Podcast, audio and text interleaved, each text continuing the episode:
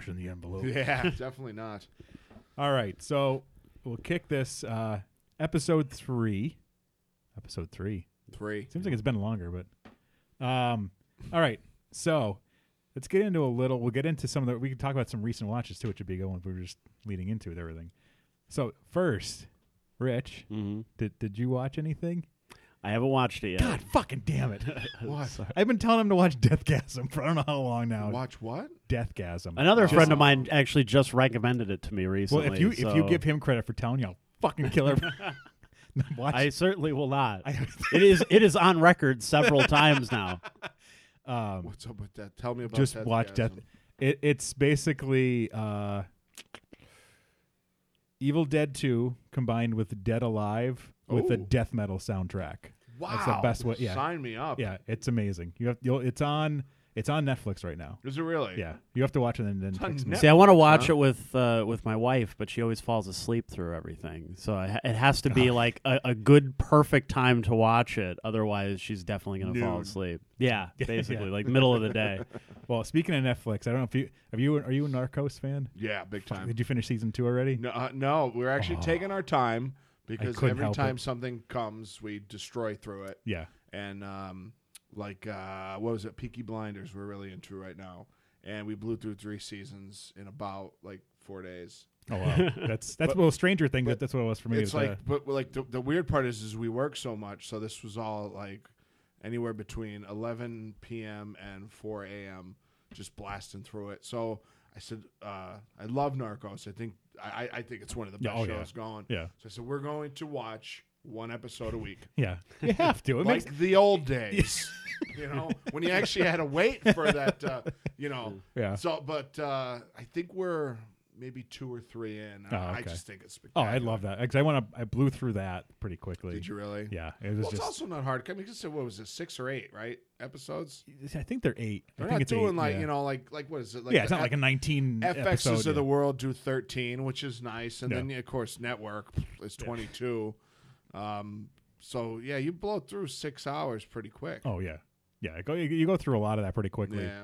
And the other one I watched, I don't know if did you see Cold in July or have you heard of Cold in July? I have actually never heard of it. it's really g- it's actually the first movie Michael C. Hall did post Dexter, Really? and it was I it- I had heard about it and it was supposed to be really good. Um, I was kind of unsure because it's like how do you break him out of that?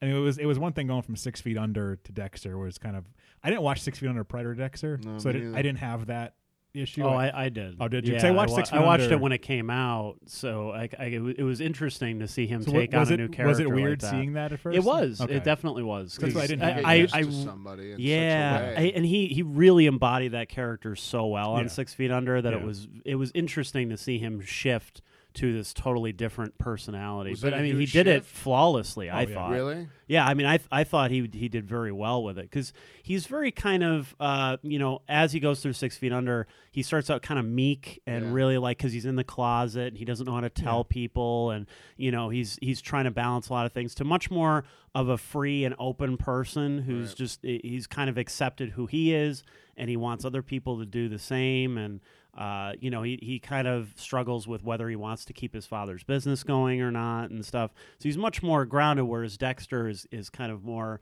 you know, a especially as the series goes on, it just kind of becomes its own reality, Yeah, you yeah. know? Yeah. Yeah, there was it was it was weird because I wasn't sure, but um, it takes place in the '80s, which I think is what made it a perfect role because he had the you know quintessential mullet mustache. You- Okay. it, it was enough to that you weren't staring at him thinking, "Oh, that's Dexter dressed up." Over the But- top. Right. yeah, it, right. it, it it really was, but it was a really good. It was.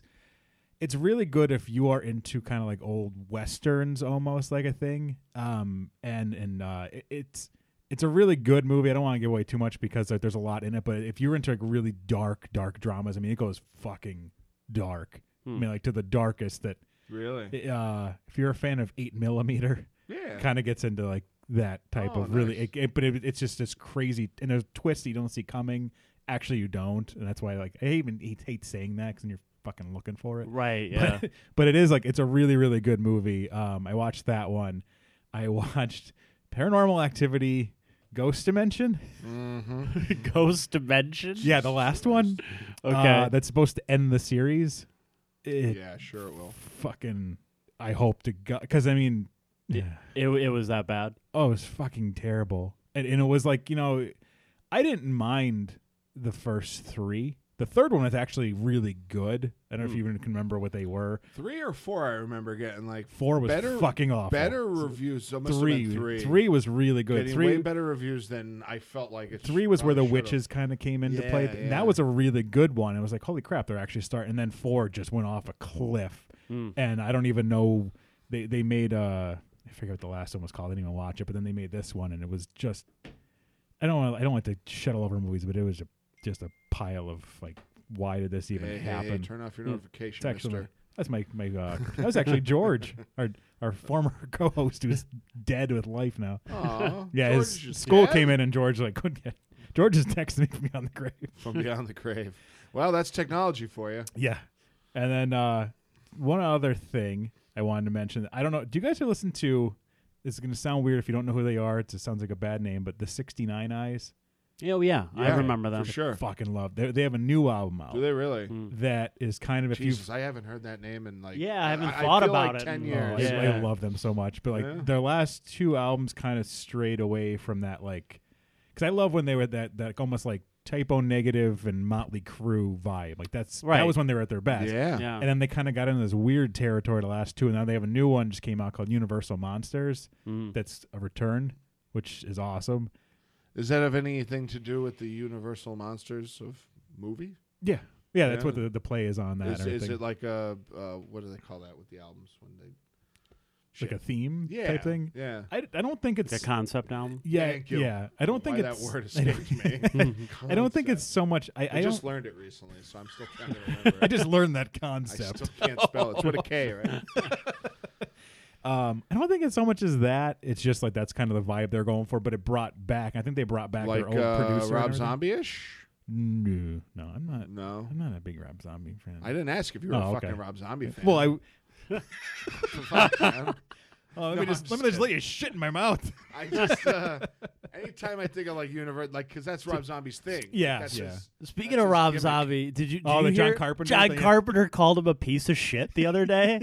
I read it. I was bummed because I was kind of hoping, you know. yeah, I Well, it was actually it was I an like old. I think that was an peaceful older stories, but- interview, but for some reason it was one of those ones was that it was an older, older yeah. one, but for some reason it made the rounds again. right. And then now I think it was one of those he just publicly said a couple days ago, like, "Hey, just so you guys know, there's there's no beef with the two of us." Right. But it was kind of also like, why would you even bother saying that?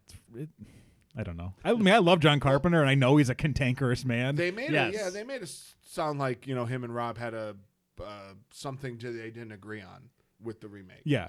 Oh, And which then yeah, I mean, Rob kind of said, "Eh, well, tough shit." yeah. So then he came back and said, "Well, your movie shit," but Which is yeah. totally fair. it's pretty fucking accurate. as much as uh, It was it was earned. yeah. I mean, I, again, I, I like Rob Zombie, like uh, Thousand Corpses and those. I I, I love those movies. Um, Devil's Rejects yeah. is his definite best it's one. the best I think. Movie that's the best ever. one I mean, done. that's just reminds me of old school classic seventies. Yeah. filthy horror movies. Speaking of that, what did you see recently, Gene? Cannibal Holocaust. There we go. oh, Jesus, talk about a, an awakening. Oh my God, it was. And you know, I made a joke earlier about uh, watching horror movies at noon, but that's why that's when I put it on. Oh, you it's yeah. It's, if you watch uh, that before bed, I don't even know what that would fucking do to your No, brain. I have a really weird schedule, and one day I was sitting home and uh, the missus was out, and 'cause Lord knows she wouldn't watch that. And, uh, I- No, you wouldn't want to subject I her to that. subscribe to uh, what is it called, Screambox maybe or something, something on the Roku. Two ninety nine a month, Uh-huh. all horror movies, mostly independent, pretty terrible, but they're fun.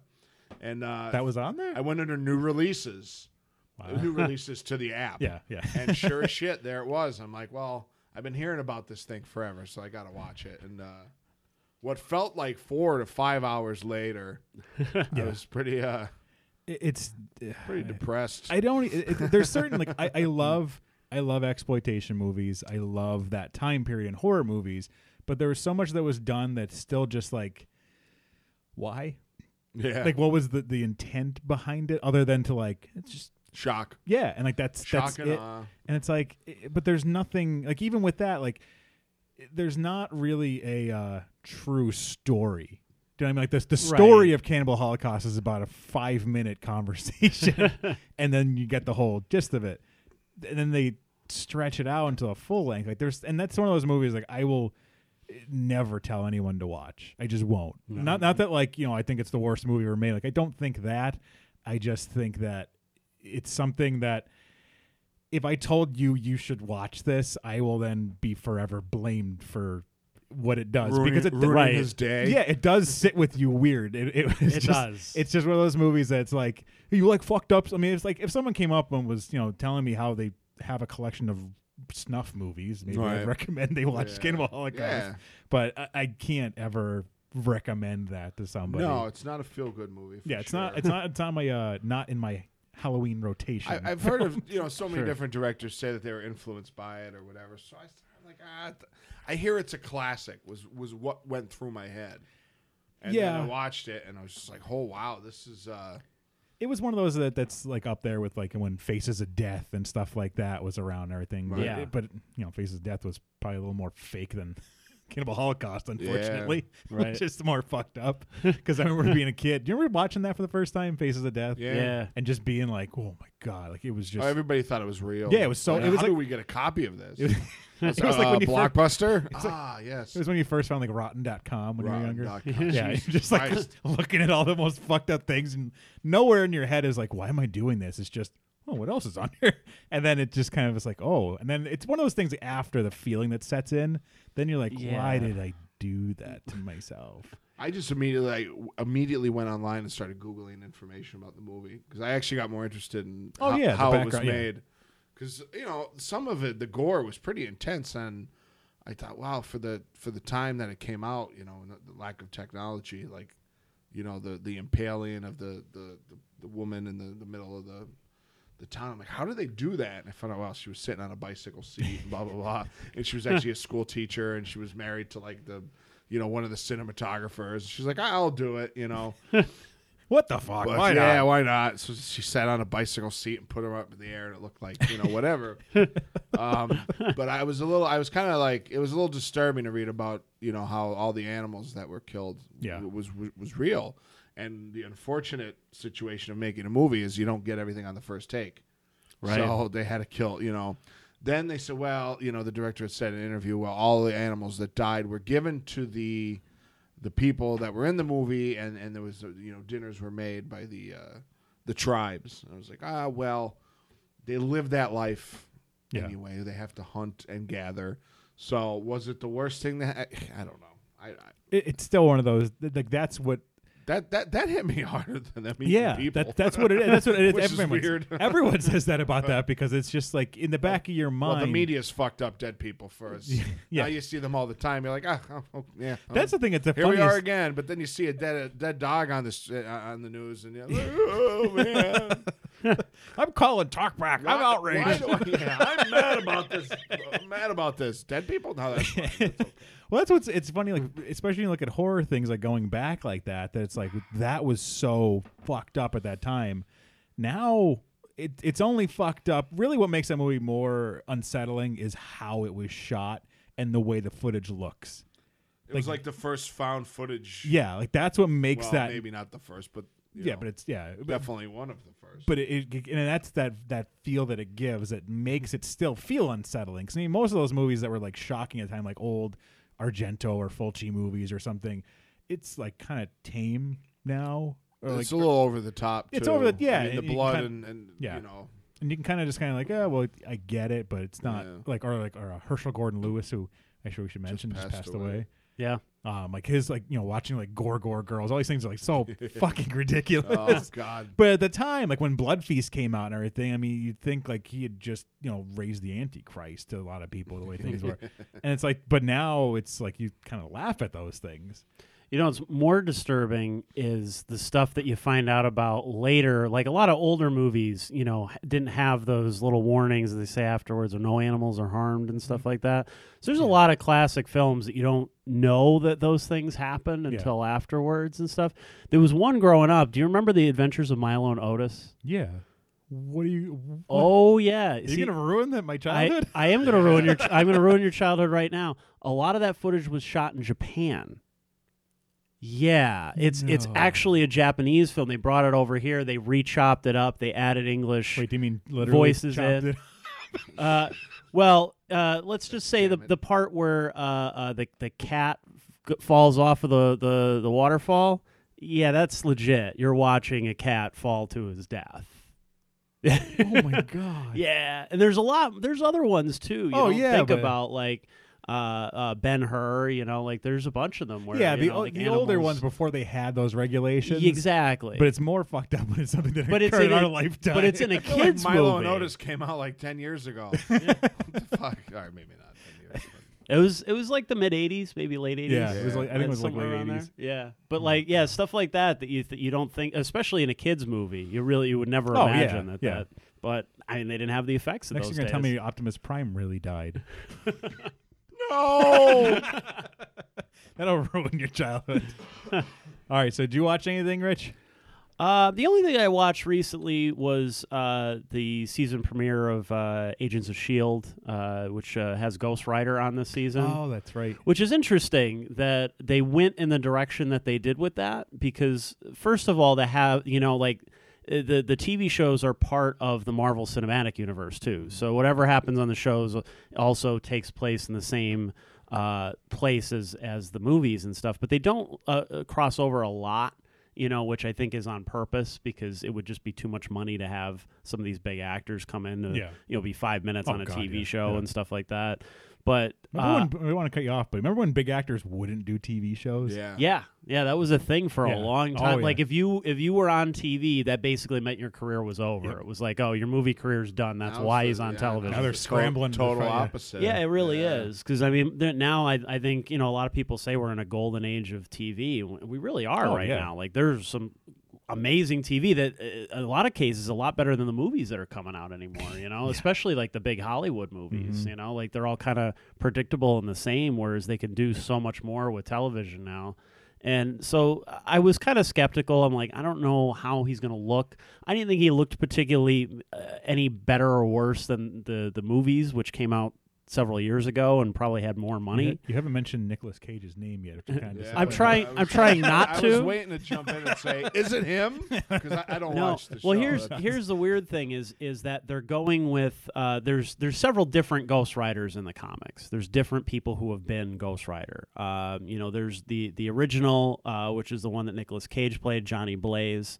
Then there's uh, Danny Ketch, who was hit, the the Ghost Rider in the '90s. So when everything was like, oh, you know, flaming skulls were so cool in the '90s, everything's extreme, and you know the the chains and stuff. That's the Ghost Rider that people actually remember the most, but that they don't think they do. They all think it's Johnny Blaze, but he was the original in the '70s and into the '80s. But then uh, throughout the '90s, it was Danny Ketch, and then they kind of the the like a lot of those characters that were you know the tough gritty characters in the 90s they kind of kind of went away for a little while. Same with like punisher and stuff. They went away for a little bit and then they kind of brought them back later on. So uh, a couple of about a, maybe a little over a year ago really wasn't that long ago that they brought back um, the Ghost Rider as uh, Robbie Reyes, who's a completely different character that they created for uh, what they're calling the Marvel Now universe, where they're they're creating all these uh, new characters and putting new spins on old characters and things like that. So they put. Um, this brand new character in there, which is is fine. You know, other people have been Ghost Rider before, so there's a precedent set for that.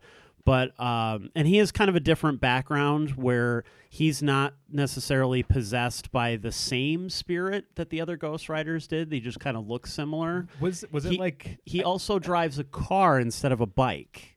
Like so, it's a flaming muscle car because he works on cars. I guess is his thing. is it supposed so- to be like Doctor Who, where they're?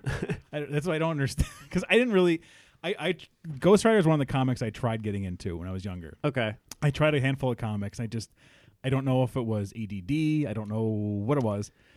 but I remember liking the artwork for it. Yes, stuff. the artwork was very cool, and I think that's why more more people were into that than the Yeah. actual stories itself. Because I don't know- most I of the didn't know there stories was- really, honestly, weren't that good. You know, there was some cool ones here and there, and he has a really cool power set, and that's another thing. It's like, oh, he has such cool powers because he could do like the penance stare, where he like stares into your soul, and you feel the pain that you've put on everyone in your lifetime. So all the horrible things that you've done to people, if you've killed them, if you've tortured them, whatever, all of that pain comes back to you at once. I do that So, to like- myself, staring in the mirror. Just- right? Damn, took the fucking joke out of my mouth. I'm like, oh, that'd be real bad for Derek. Blah blah blah. No, no, just take the no, joke. no, I, I make fun of myself before anybody else can. Self-deprecating prick. He's gonna go upstairs and cry later. I just masked my pain with laughter. So I, I guess for the TV budget, they decided to go with the newer version of Ghost Rider. So there, I, I don't know if they're saying that the other ones didn't exist yet, or if maybe they're going to introduce them later. Because I think a lot of people are holding out hope that they were going to do like a dark version for Netflix. You know, because they did Daredevil and they did Yeah. it so well. You know, Jessica Jones, Luke Cage, Iron Fist. Like they're they're really going. Cage with, is a spin-off, right? Jessica Jones. uh, yeah, and technically they're all going to get their own series and then they're going to come together. Punisher and too, do- right? Is getting yeah, his own. Punisher's getting his own series. So they figured, oh well, if Punisher's getting his own series, then Ghost Rider's going to get it. So I don't know if this kills those chances or if it's their way of testing the waters and seeing how popular character is outside. That's outside what's so of funny the, with Netflix now because like they have that power behind them. right. They Like, really do. It, used to it like you wouldn't have had that thought a while ago. It would have been like, oh, it's gone. And obviously, But Yeah. It's like no, they actually have a lot of leverage behind them now that they can kind of play in big league waters. Well, what were big league waters now? At- Yeah. At, at what point? All right, you're a big comic book fan. At what point is it is it too much? Like too many shows. I don't. I see a lot of people talk about like the whole oh, there's going to be a burnout. You know, sooner or later that people are just going to get tired of it. And I'm like, well, you know, I a lot of people like compare it to westerns, for example, and they say, oh, well, you know, at some point, you know, westerns just died out or whatever. And I'm like, well, but westerns didn't have the universal appeal that superheroes No, do. right. Yeah. So I think there's always going to be a new spin or, or a new way to keep it going. I'm not necessarily like I, I'm a fan, so of course I'm biased, but I'm not burnt out yet, and I, I think it's going to take a long time before it is because there's just so many more properties and things that they haven't done yet. So I think until they get to a lot of that stuff, I don't think we're. I think when they start rehashing the same stuff, that's like a lot of people are sick of like how many times are we going to see Uncle Ben get fucking killed before, uh, and then Spider, then he, he gets bitten by the spider and Not enough. becomes Spider Man. Is it wrong that my head went to Uncle Ben's rice? No, not at all. Because I don't know. Every like, time what the I, hell is that? What does he have to do with this? You know, I, it's- don't mind that stuff. I like Uncle Ben. How do you, What's uh, next, Aunt Jemima? with, with with being so, that there is so much comic book uh, content out there, how do you keep up with it as a fan? With all the new shows, all the new movies, and the fact that you said they all intertwine, so you kind of have to watch everything in order. How how do you as a fan keep up with it? it- it's it's tough, especially you know like w- when you, when you're a kid, it's just like you can just consume, consume, consume, you Yeah. know, all the time. Like your job is to basically have fun in mm-hmm. between school, you know, and now. Oh, the good old days. yeah, exactly. it's so much harder as an Remember adult to do it. break? So I, I try to catch stuff right away so then I don't have to think about it or like have it Right. ruined for me. A lot of times, you know, if you let it go for a Oh, long gosh, time, yeah. then a bunch of people just talk about it and, and that's the end of it. So, you know, I try to uh, like I subscribe to a lot of different blogs and stuff and I read up on it, Keep- you know, so right do your away. Yeah, so I try to I, I try to come out in front of it before, you know, everybody else Right. gets to it, you know. Well, since we're talking about superheroes, let's get into our topic. Since Yes. we have uh, a chef with us. We have a topic. yeah, we're gonna talk about foodie stuff. Oh, That's what I figured. Nice. Since uh, Chef Gene like food. Philbin is here with us, I just thought because like, you know, it, with everything we talk about, like nerdism and stuff like that, like that's definitely a, a sub genre, I guess. that's really taken off with everything. So before anything, though, what is your background, Gene? Like, how did you get yourself wanting to get into being a chef or anything? Was it something you stumbled on? Did you? My family, pretty much growing up, uh, came from uh, the Italian side that I was in. Um, Was I- in? You're you're no, out. I'm out. I'm like, every time I get out, they pull me back in. The uh, yeah, I just growing up around my aunts and my mother. Uh, they were all great cooks. Really, I So mean, you know from a young age you were like really into it. or- Yeah, yeah, big time. Um, I just really enjoyed it. I loved to. I mean, I loved eating, um, and I loved, uh, as you could probably tell. Um, no, they can't. uh, they, It's it's radio. I'm fat. All right, I'm husky. I'm Big bone. I'm big bone. um, yeah, I, I, honestly, it was early age, just spending time um, in the kitchen with my mom and with my aunts and everything. We used to have a lot of fun, and you know, them just letting me stir the sauce or add some seasonings and stuff. And that's really where it started. Then, uh, strangely, at 14, my first job was at McDonald's, and I really couldn't so you cook. really learned how to cook. Yeah, that's where I. Yeah, that's, where it all that's where I got a lot of my recipes now.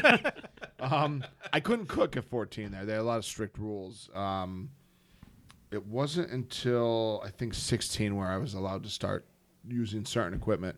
So um, Friday nights we had a really cool manager only that night. So Friday nights uh, they kind of let us mess around a little bit, like with our you know I well in the in the business we call a family meal. There it was you know your your lunch break. They used to let us play. Well, there's not a lot of play. There's not a lot to play with at McDonald's. There's no seasonings. There's no herbs. There's no, you know, it's I just could put a, a burger on the top part of the bun Ex- and, and- eat it inside out. Exactly. yeah. So what we started doing, we really just started playing with like we would be opening up packets of the sauces, like hot mustard, and the, way- that's when buffalo kind of was starting to take off. Yeah. And we would like mm. be mixing sauces and adding them to, like I remember the one time we took the breakfast sausage, and then we sprinkled like salt and pepper on it to try to cut through the sweetness. And we put like uh, the hot mustard on it and peppers and onions that were on the, a different sandwich, and then like sauce that was supposed to be on like the McRib sandwich, and just like throwing this Yeah. weird shit together, and just having fun. And and then like a couple times, not often, but a couple times, some things kind of worked, and we'd be playing and we'd be like, wow, we really made something kind of fun here, and um, you know, we would try to do something different for our lunch break. That was a big, honestly, as silly as that sounds, No, yeah, that it's- was a huge spark because that got like me thinking about flavor contrast and you know well, and, and someone not standing over because I mean the one thing you know with being with with your mother, especially an Italian family, there's strict f- rules to the recipes. Yeah, yeah, oh, Whereas yeah, yeah. And, and getting mom, yeah, getting getting yeah. to play yeah. is a little That was the first time. I really got to play with food, um, and just like do stupid. Like I said, it was doing stupid shit. Um, most of it didn't work. Some of it was a lot of fun. Uh, that really sparked it more than anything. Um, was just that. So uh, did you know like right then like you wanted to go to culinary school and everything? Yeah, Like you already knew like you knew of its existence too Yeah, at the I point. felt well. I, I, you know, that's when like, um, well, I mean, computers were already out for quite a while, but we still had like dial up, and I remember oh, going yeah. back on Going A- a couple chat rooms and asking people AOL.com, going into a chat room, you know, type, ASL. Oh, type in food in the chat room search, and you know, try to like, uh, you know, I, I did some homework, you know, and um, found out that LCC actually had a program, and um, thought, well, that sounds like a good place to start. And I remember even my mom, who like loved cooking, was like, "Ah, why don't you get into computers?" At the time, I was, I was, I knew how to use a computer. Yeah. I was better at it than maybe some people, and um, that's when things really started to take off for computers. She's like, "Seems to be a future in computers." I'm like, "It's- "I don't give a shit about computers. I want to cook." She's like, "All right." So, went to LCC, did that, and then worked my ass off, and then went to the, you know, once I got to a point where I realized I kind of extinguished my uh, knowledge in the restaurants, and I went to CIA in New York for uh, four years, um, which was smart because I went there when I was 21, so I really got to appreciate it a lot more. I was Yeah. a little bit smarter, um, a little bit more mature. Little But- bit. but not a lot. Trust me, not a lot. Uh, as you know, we were talking about fart jokes earlier, which are written all over your uh, refrigerator. Um, no, Yep, but yep, just going there like with with you know kind of with a base knowledge already, which was kind of cool because you know a lot of kids coming out of high school didn't, Yeah. didn't really you know.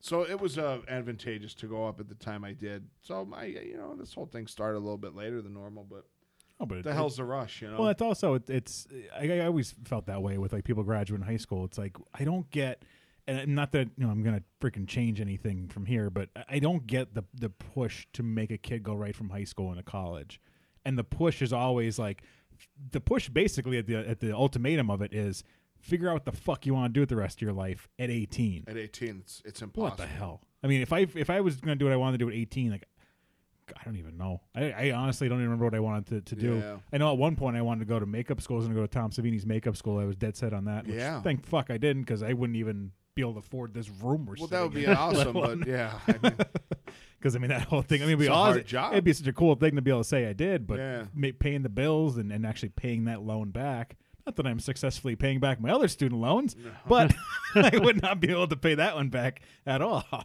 And it's like that's that's that's what I never got. I think it's so much better like going at that point, like when you're like 21, you have somewhat of an understanding, not of life, but a little bit more a of yourself bit, yeah, Uh, yeah, and you can kind of yourself. you know why you're there. Like that's the whole thing. Like because I mean I went I'm going back to school later too, and it's like you kind of have that more, and you and it's it's weird because you're sitting in those rooms and you see the people that are just out of high school sitting there and just fucking off and not fully letting it all sit in, and you're like. well, they still have like senioritis stuck Yeah, in their head. It's like you you're not gonna get this. Yeah. like you can see the ones that are gonna just kind of fall away. And I'm sure you can see even more in a culinary school because it's quite obvious Well, right it's- away. it's Like you're not you're not you don't in a regular classroom you don't see their tests, no, but when you're cooking, no, you do. you can You see, their you fucking see what's going on. The school. I mean, it's a fairly one-dimensional, you know, school essentially. They either you're going to cook or you're not. yeah, And uh, you know, I know a lot of kids that you know graduated from there, and then they ended up in law school or whatever. And you know, one's a, a New York uh, City police officer, and you know, wasn't uh, the path I guess wasn't for everybody. But again, this was kids coming right out of right out of high school. The other thing is, you know, when I got into CIA, um, although it's it's it's pretty big right now, but back then, celebrity chefs were all the rage. This was Yeah. when Emeril Lagasse was st- still had. I mean, as popular as he is now, he had the show. oh yeah, he was. You know, to- he to- was pretty much the main one. He was the point. main one, and to the point where I think it was ABC gave him a pilot, Oh, and now Yeah. it, it didn't last. The No. pilot aired, and that was the end of it. That- was that the one that he, it was part reality TV, no, part cooking no, show? This was straight up family comedy, and he's not an actor.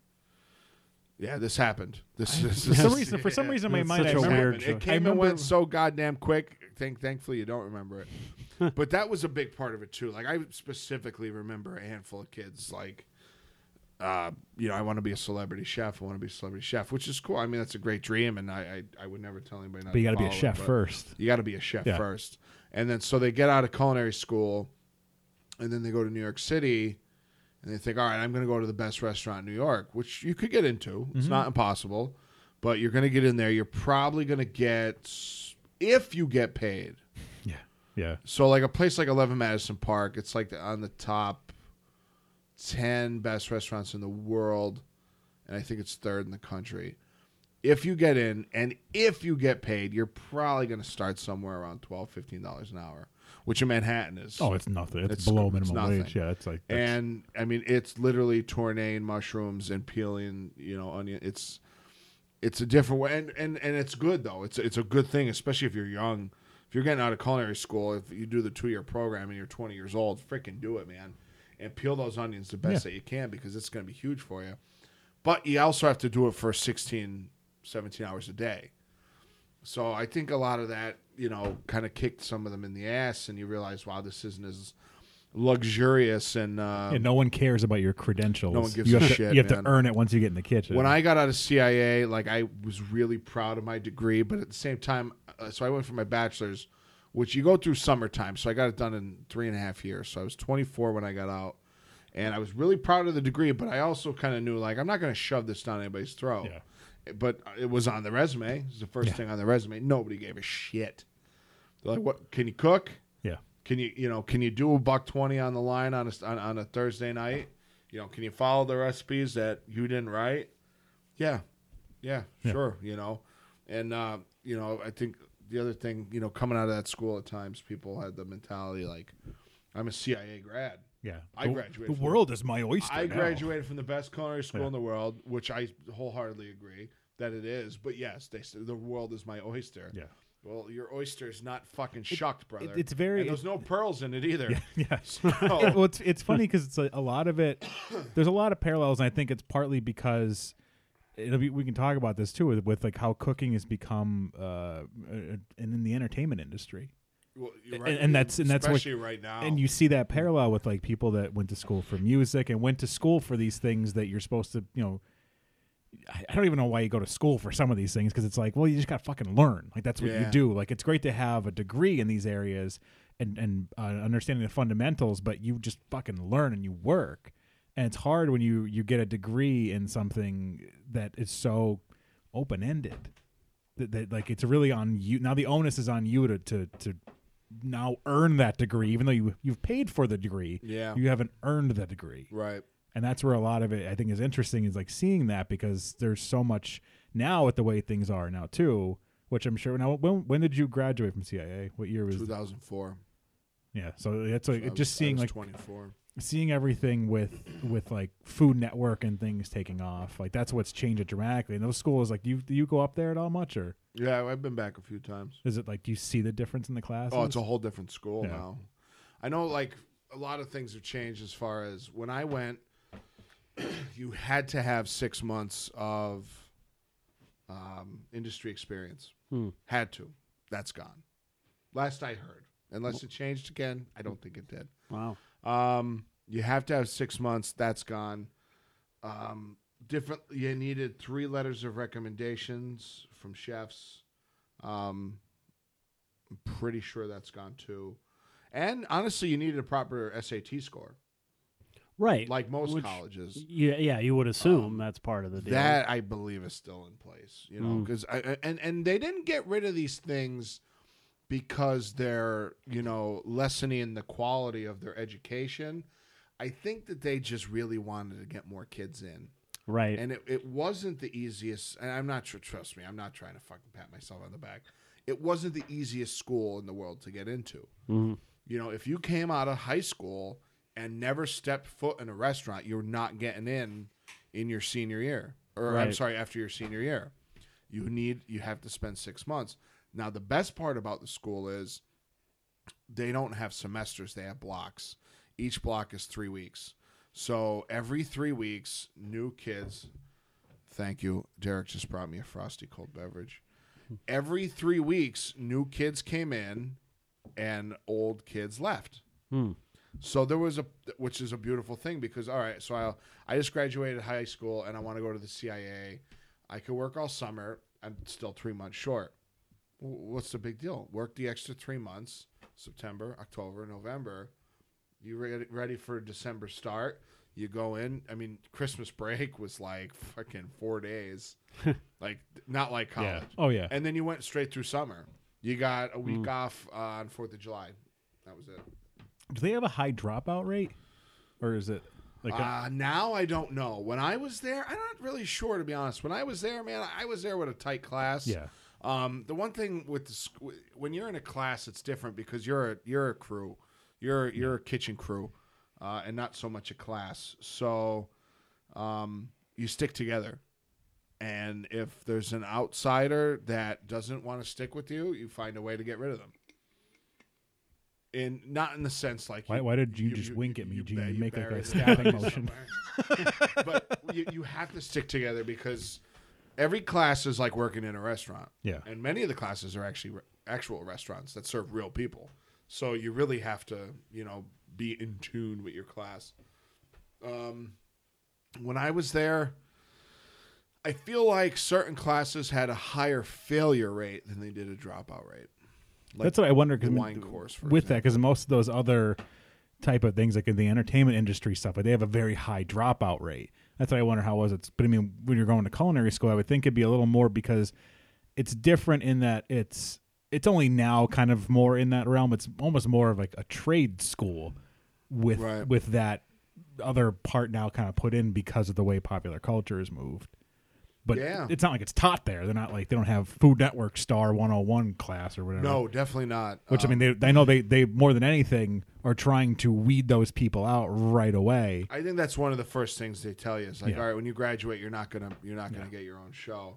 Um, I noticed too recently they really are changing with the times more so. When I was there, everything was about wine. Life was about wine. Um, the food trends were about wine, and that's all we learned.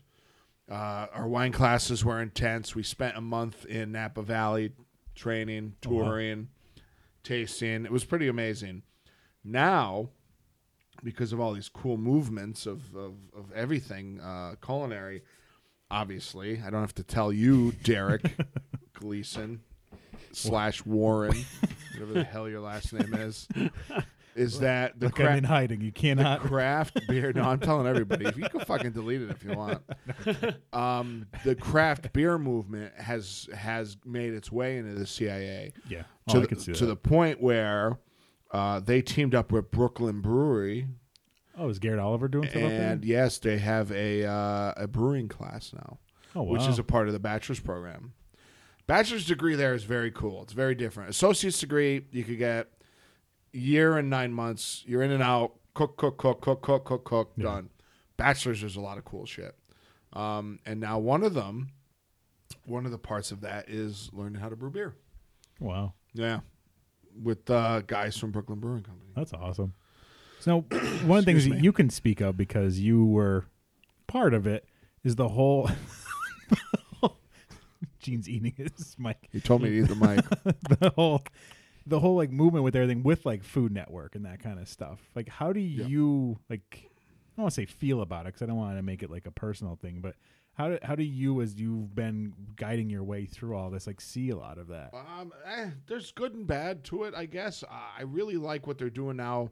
They're really kid driven right now, Yeah. and that's really seems to be their their demographic. Uh, families, obviously, kind of always been, but uh, boy, man, you can't go like an hour without seeing a show where kids are cooking, and I have zero problem with that. I think that's the coolest freaking thing ever, man. I, it is addicting because I always want to buy. Whenever it's like something kids edition, it's like and some of them are blowing the, the socks off of some some big time chef. Oh, not yeah. big time, but I mean, just uh, you know, the, the, these kids going in with the thought process of uh, cooking a dish and making sure that there's proper acidity, bitterness, saltiness, pepper. You know, Fuck, It- man, I was happy to make Steak-umms after. yeah, for sure. Steak-umms and yeah, Lipton noodles, yeah. and I was It's, it's really pretty cool. And I was just out with my family last night, and my ten year old nephew's telling me that he's taking home ec, and I was like, "Oh my god, that's awesome!" I'm like, "What do you?" I said, "Did you start cooking yet?" Because I know there's other things they do Yeah, in home ec as well, which I think is all good. And he's like, "Yeah, uh, we're cooking our first dish tomorrow. We're doing grilled chicken wraps." And they're getting raw chicken breast in, and they're going to learn how to cook it. Ten. Yeah, I was Shit. so happy. Yeah. So, um, you know, people have their opinions about the Food Network. I mean, it is what it is. It's, you know, I don't know what I don't know what chefs expect. It, it's, it's a fucking network that's d- directed towards families. Well, yeah, and it, it's also it, it, it's got to be entertaining. It, well, and it also has to be entertaining. Like I, you know, Which I think is why they're so contest driven now. It seems like Yeah. every show is a a contest. lot like of it's gotten away from you know the old school cooking shows like the where you just show we were just talking. yeah about. you would you Do you know basically that talk to the camera. Like More, Julia yeah, Child, exactly. like that old, Julia like- Child. Oh, yes, yeah, Yeah, exactly. stuff like those were the best. yeah, like, yeah. uh, I mean, like, like that's and and it is kind of like there there is that is out there. You kind of have to look for it a little bit more. It That's, is, and I think that's what the Food mo- Network. You, know, you got like your Sunday mornings. Yeah. You know, Guy Fieri still does his cooking show from his house in Santa Rosa, and uh, a lot of times he has his kids on with him. You could find two fat ladies. You And- remember that? Yeah. show? Oh my God, Jesus, they were so much fun. Oh, they were great. Julia Ch- uh, PBS app on Roku, man. You can find all the Julia Child stuff. Jacques Yeah. Pepin. There is still that. A lot of it's during the day. Um, a lot of that, like with the Paula Deans of the world, is, is definitely demoed towards, you know, uh, that's people that are at home during the day Right. Yeah. And uh, how to cook food for family when they get home, uh, which I think is cool. You know, I, I still remember being young and being in love with that, uh, with Emeril Live. You know, it was it was the Jay it was Tonight Show was Jay Leno of cooking. He had guests, he had a live audience, he had a freaking band, and he was making his food. And um, but food TV now, like right, Food Network is it is what it is. It's it, I I still think it's pretty cool. No, it, it's still it's introducing things to people. It is. It really is. It's definitely family driven. Um, they're not gonna listen. They're they're never gonna put a chef documentary up about these young chefs coming up and battling the things that so many chefs do, like alcoholism or drug addiction and the eighty-five hour work weeks and all this. That has a market somewhere. That's where the Netflix of the world comes in. Yeah. and they're fucking killing it. The the food stuff that Netflix is putting together is is unbelievable. Hmm. So there's a whole nother dynamic to food TV. So you have the Food Network, which is family driven. You have the Cooking Channel, which is owned by Food Network, which is originally from Canada. That's very much That's like a little more like old. We were talking about. it's a little bit old Yeah, school. You yeah. got the cooking shows, you got the guy, you know, and then you have some travel shows on there, like Aaron Sanchez going to find the best tacos in the world. I love those shows; they're always a lot of fun.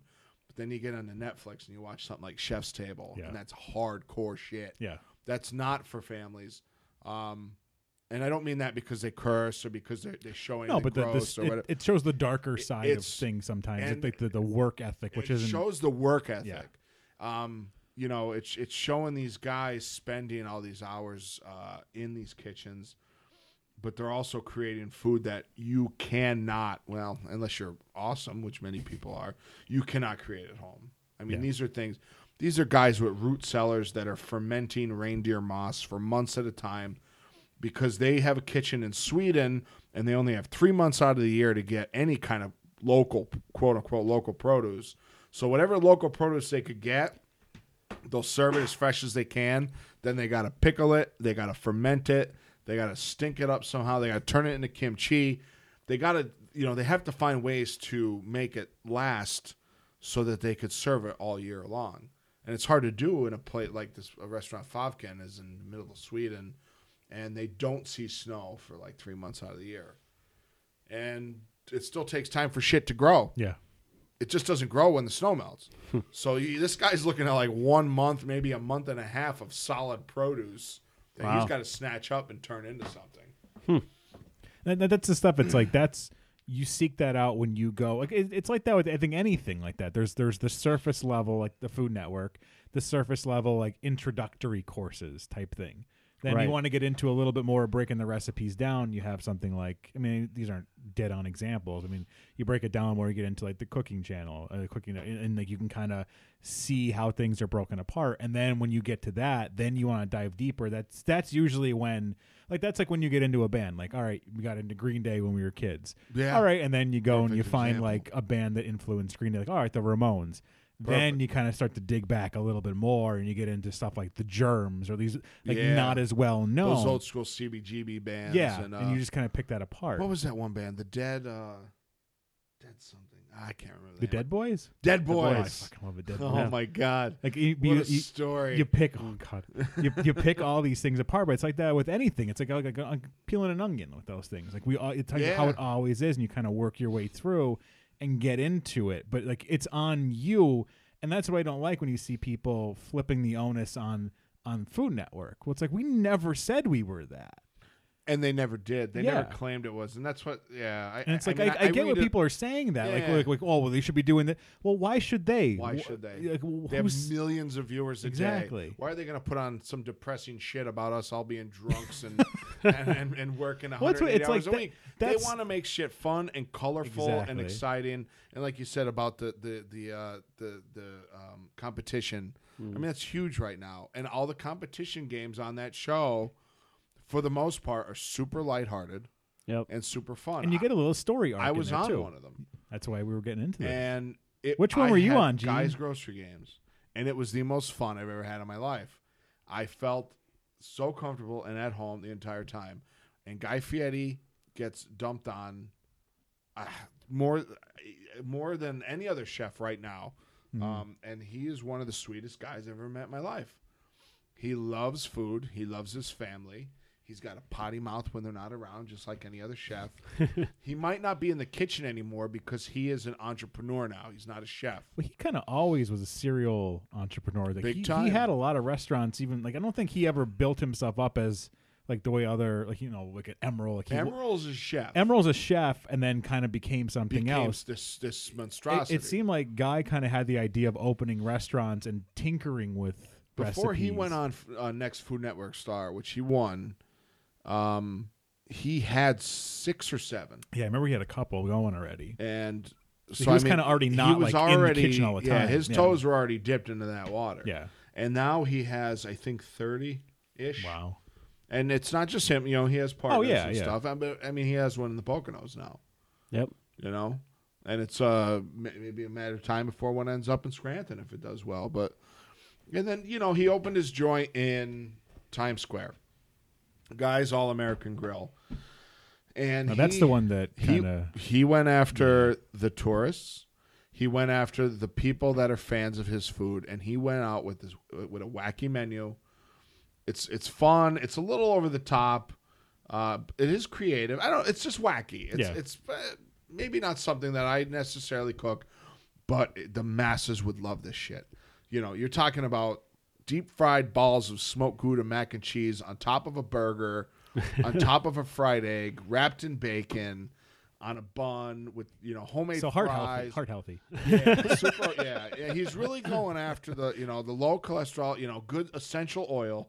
but that's the kind of menu that he wrote for this place. Yeah. was let's have fun, Yeah. super kid friendly, super family friendly, wacky Max, and um, different sandwiches. And you know a couple entrees, but everything was just over the top. Everything was smothered in something gooey, and honestly not terrible. I mean, it was it's just a fun over the top. And then for some bizarre reason, and they should have known better, New York Times decided to to rate it, and they destroyed him, Right. I remember reading that. ripped him to shreds. Yeah.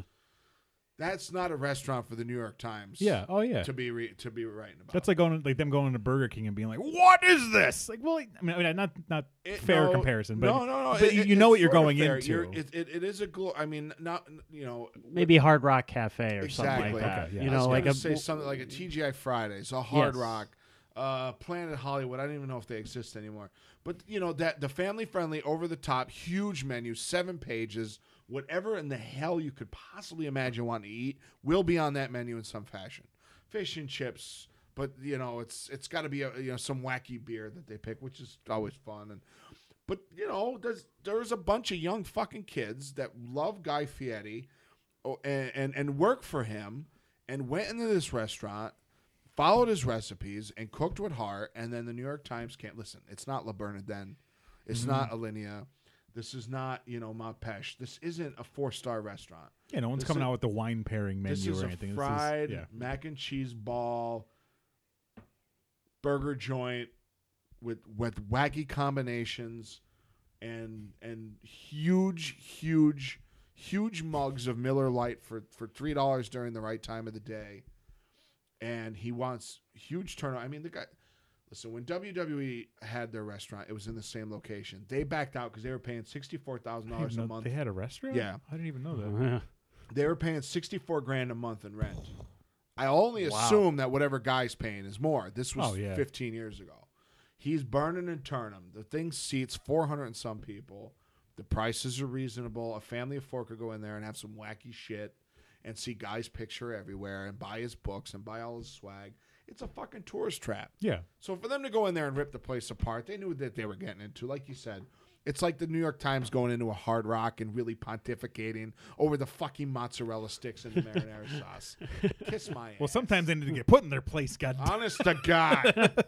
but at least these cocksuckers were in the kitchen making these mozzarella sticks from scratch. Yeah. Not Hard Rock. Fuck them. I'm talking about Guy's Place.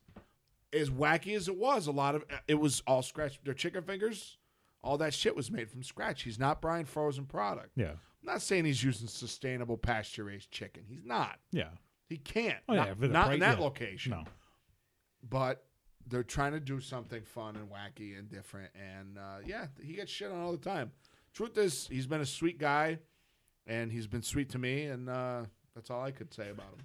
The one thing that, with, with all this that is interesting that I wonder what you what you think with this is you watch all these shows and you see all this stuff and we all kind of get inspired to to cook at home and stuff but I always wonder like is everyone able to cook it's kind of like you watch American Idol like is everybody able to sing Well, I'm not. like Would you like me Sing to or do a cook? number?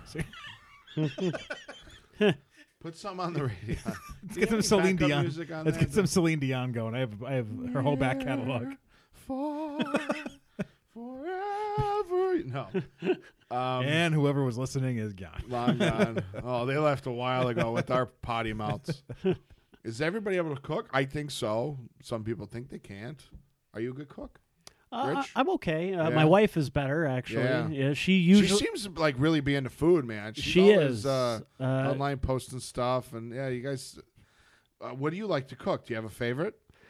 um, Something I'm- that you think like, man, I make this fucking really good. I, I mean, I've always been like a steak and potatoes kind of guy. Nice. You know, so that's that's you know, put put something on the grill or something like that. I'm I'm good with better. that kind of stuff. Yeah. You know, my my wife is more, you know, she's a little more creative. You know, and she likes to. She doesn't like the same thing all the time. She wants to try something Cool. different every time and put a different spin on something that Yeah. we've done a million times before and Oh, stuff. nice. So, you know, she yeah, she's she's very good. You know, and like uh, you know, she watches a lot of Food Network like I do. Yeah. And at first, I was kind of, I was, I was, I was like, "What the fuck you watching that shit for? How can you watch this for six Yeah. hours? That's stupid." And then I'd start watching it.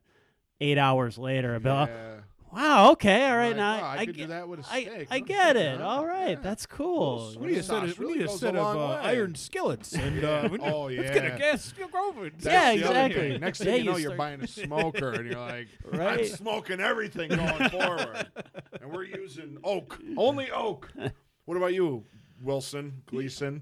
Whatever the fuck your last name is, Owen Wilson. Owen Wilson.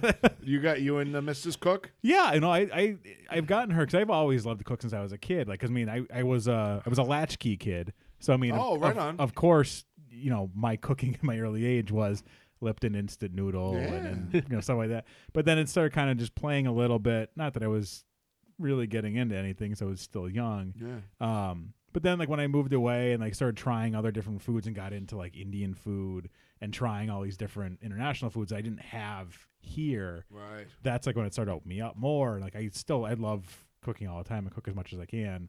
Um, not as much as I used to, just because of schedule and life. Oh, sure. But I mean, I used to cook like every meal ev- all the time. I always cooked, Yeah. so it was something I always enjoyed. It was just like like that's what really I think opened me up more was was getting into like I love Indian food, love Mm. good Indian food, Yeah. and I could just eat that all the time. Even Americanized uh, Indian, that you know, oh god, it's so good. It's full Go- flavor, lots of spices. Going you know. over to England for the first time and having Indian food there, where that's like Chick- more of like chicken tikka masala That's like is the- the, the nat- national the- dish. It's the national dish, and of it's the best fucking, fucking, thing. I ate that so.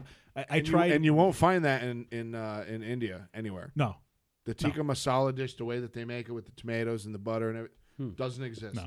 in in India. that's it's, it's funny that most international dishes that we look at as international it's dishes are that the way. it's Right. their version of chicken parmesan, It's so, I, I, and it's so fucking oh, good. it's so good. The and first so time, chicken parmesan. the first the first time I had that, I just remember that uh, experience because I because I was younger.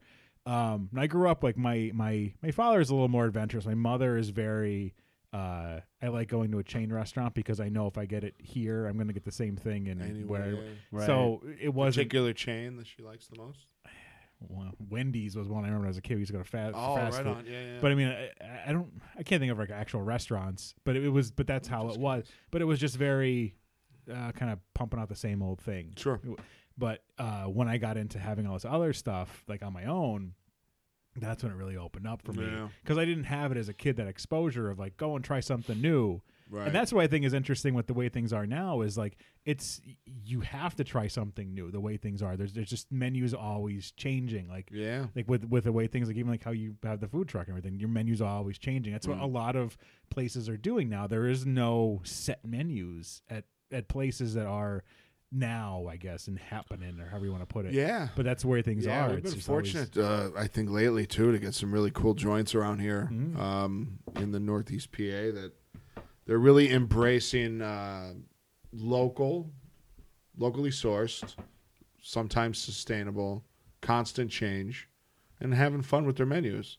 Um, I mean, not to name drop, but like Bar Pazzo in Scranton, like they're, I mean, the stuff that they're doing is awesome, and some of it's very familiar, and some of it's kind of pushing it uh, and their food's amazing, and they're doing really, really well. I mean, there's so many great restaurants around here now that are just really having a lot of fun with their menus, and uh, using um, just just trying to use different ingredients, even if it's familiar.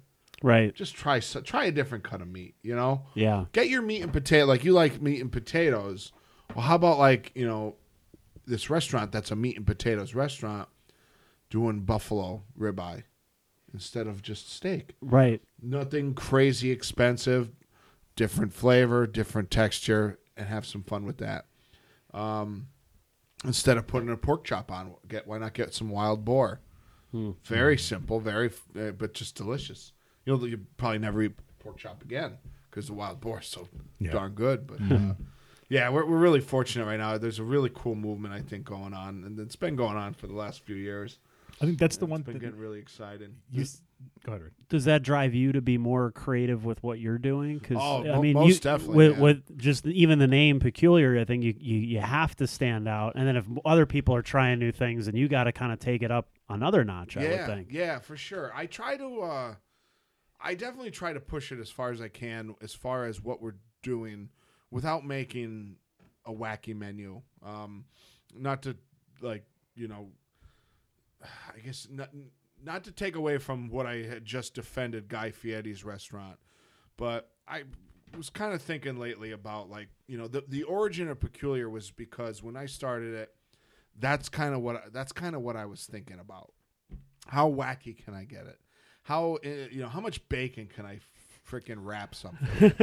and and and I, I wrote Never something- enough. That's the I answer. wrote something Yes. on- online the other day. How much bacon can I top something that'll collapse under its own weight of gooey freaking smoke Gouda sauce? When does bacon become a black hole? It's yeah, yeah. And, and, and when when I first started, that was the origin of the name. Was we're gonna make the wackiest food, and uh, I've definitely evolved. I think over the last couple of years as a cook, that that's not the that's not where I want to go, but I still want to push it.